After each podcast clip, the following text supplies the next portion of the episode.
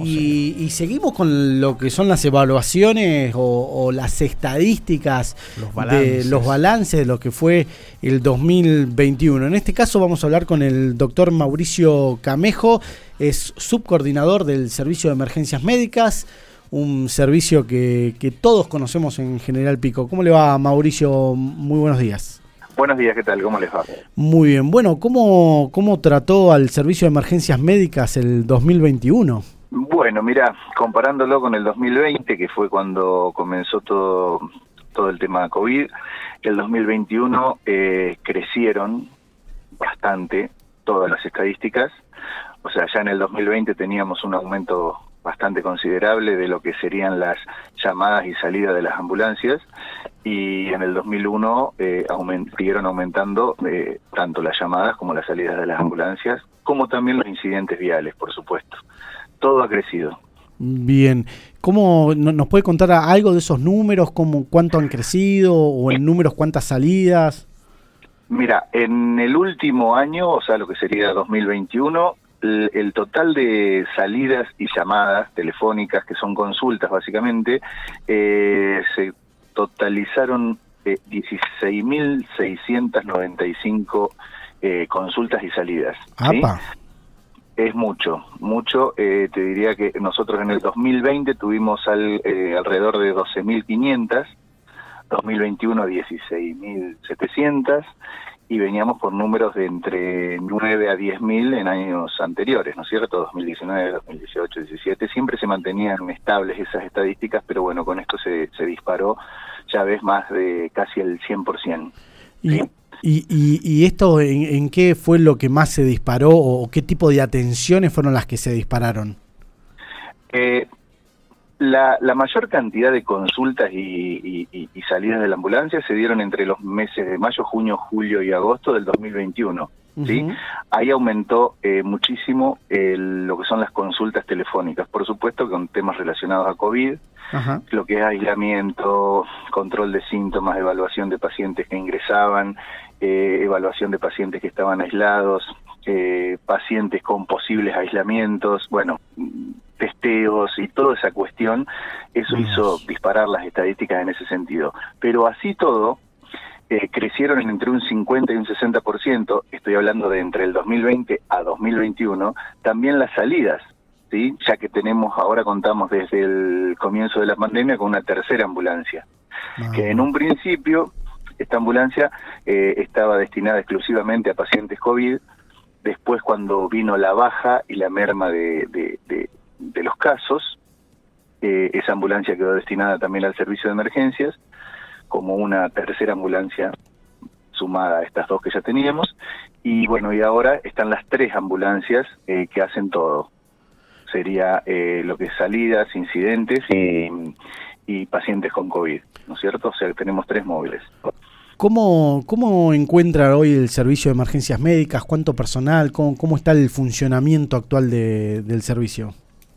El, el funcionamiento, después de estos dos años de pandemia, nos hemos acomodado bastante bien. Por supuesto que al principio fueron unos cambios bastante importantes, que los supimos llevar adelante con, con, sus, con sus idas y vueltas, por supuesto. Eh, nos costó al principio acomodar el servicio, sobre todo con la parte eh, de lo que es médica, eh, de enfermeros, choferes y... y sobre todo, y el, la parte más importante, que son los operadores, digamos, que eran los que estaban atrás del teléfono atendiendo y, y, y atajando todos los, los problemas que se presentaban.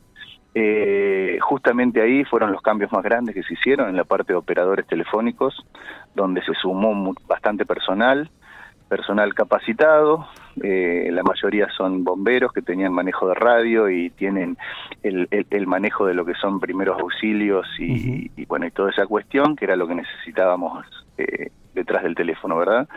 Así que con respecto a lo que son operadores, después se sumaron también choferes por, por la nueva ambulancia, se sumó, se sumaron algunos enfermeros también.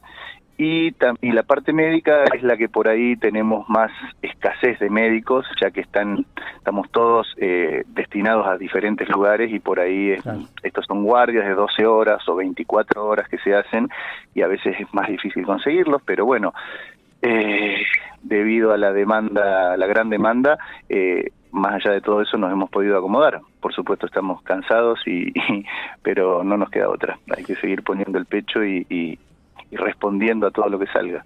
Eh, estaba pensando cuando cuando te llamaba y demás, eh, la, la buena vista que tiene o, o la buena impresión que tiene uno del servicio de, de, del servicio de emergencias médicas, justamente, ¿no? Eh, hay como, como una, una buena visión de la sociedad sobre el servicio. Sí, eh, nos hemos enterado eh, y por supuesto que nos llena de orgullo. Eh, yo he estado en otros, eh, en, en otras provincias y en otras localidades y, y, y he tenido la posibilidad de, de, de, de ver cómo trabajan otros servicios de emergencias y, y la verdad que, que, que, me, que, que se nos llena el pecho ver que nosotros estamos haciendo las cosas más que bien y que en otros lugares, ciudades mucho más grandes que General Pico, eh, no llegan con... con No, no llegan a alcanzarnos, digamos, con la, con la capacitación y con la y con la forma de trabajo que tienen. Entonces esas cosas a veces nos hacen querer seguir trabajando aquí dentro y, y, y poniéndole pilas para, para seguir creciendo y sobre todo para lo que es la parte de... Mmm, como es de capacitación que estamos haciendo, no solamente la parte médica, sino de enfermeros, de operadores, conjuntamente con la policía, con bomberos. Se han realizado, más allá de la pandemia o durante la pandemia, un montón de, de, de, de cursos y de capacitaciones entre todos que nos han ayudado un montón para, para, para poder seguir trabajando de esta manera y brindar el servicio que, que, que es difícil, pero creo que se puede hacer. Es un lindo grupo, nos llevamos todos bastante bien y, y todos estamos contentos con el trabajo que hacemos y yo creo que eso es lo que importa y lo que nos hace seguir creciendo. ¿Hay algún proyecto o algún cambio para dos mil veintidós?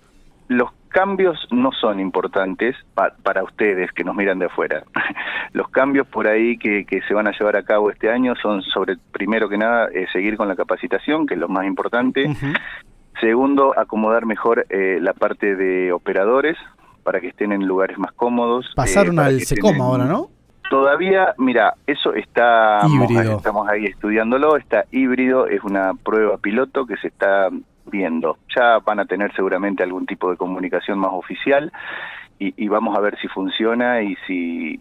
si está a la altura de para que nos sirva a todos, ¿verdad? Y después, bueno, seguir eh, con el mantenimiento de lo que es ambulancias. Eh, las ambulancias son eh, vehículos relativamente nuevos los que tenemos, pero bueno, tienen un traqueteo bastante importante, eh, andan todo el santo día, abriendo y cerrando puertas y cargando y bajando, y, y, y son vehículos que... que tienen que ser con continuamente, están en, en, en reparación y en, y en mantenimiento, más que en reparación, ¿no es cierto?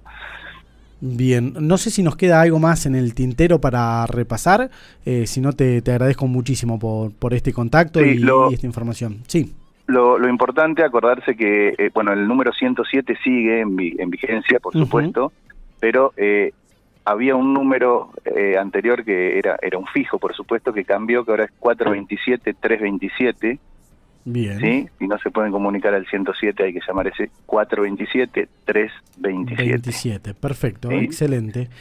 Bueno, te agradecemos mucho, Mauricio, por, por esta comunicación y bueno, y felicitarlos siempre por el trabajo que hacen diariamente. Bueno, bueno, muchísimas gracias. Seguiremos aquí y saben que pueden contar con, con nuestro con nuestro apoyo para todo lo que sea necesario.